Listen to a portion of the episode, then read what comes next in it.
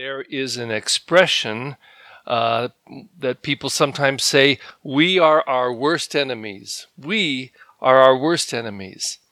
And I think that's really true in the deepest sense, spiritually speaking, when we, we live lives or don't live lives that are grace filled and we, we just kind of trip over our own feet. We're our worst enemies. And so I hear a God saying in the scriptures this Look it, do I have to come down there and become one of you to fix things?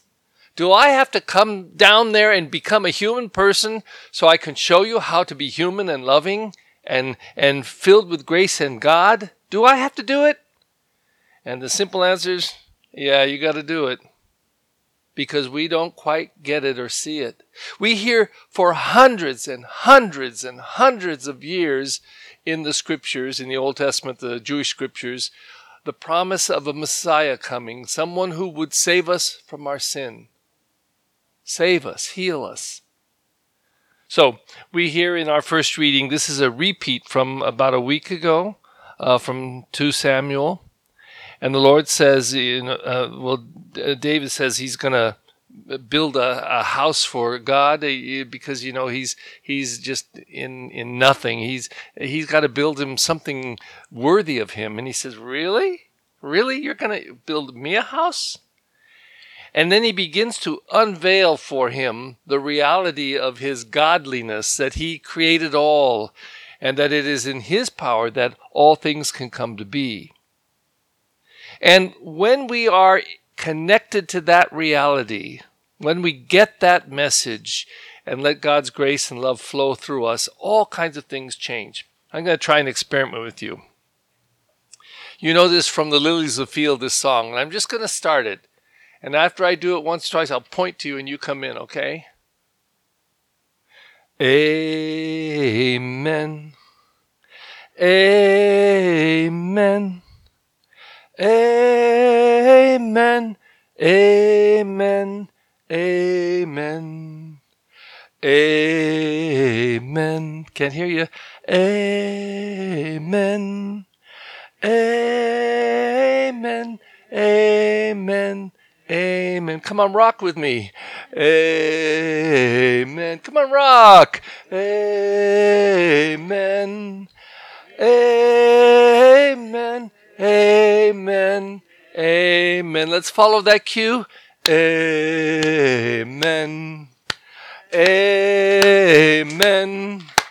Amen. Amen. Amen. Rock out now. Amen. Amen. Amen. Amen. Amen. Father Perry has finally flipped his wig.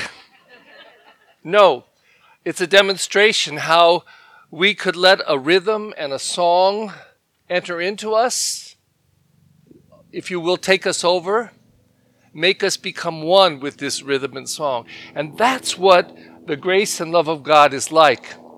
When it enters into us, takes us over, fills us, graces us, blesses us, and we become a sacred and holy people because we do it? No, because God's love enters into us and, like a beautiful song, takes us over and does its number, humanizes us. That's why this beautiful prophecy, this filled with the Holy Spirit, Zechariah announces this Blessed be the Lord, the God of Israel, for he has come to his people and set them free. And I believe that the only way to really look at the manger scene is to have a cross right over it. We got to connect the two. It's not just that Jesus the Christ came into the world and visited the world, but that he transformed the world, and most of all by his death on the cross. He showed us how to be human in the face of anger and hatred and, and meanness and ugliness and murderous, murderous hatred he was able to show forgiveness and love. That is the most human, divine marriage possible in a person. That in the face of hatred, we don't have to hate, but we can love.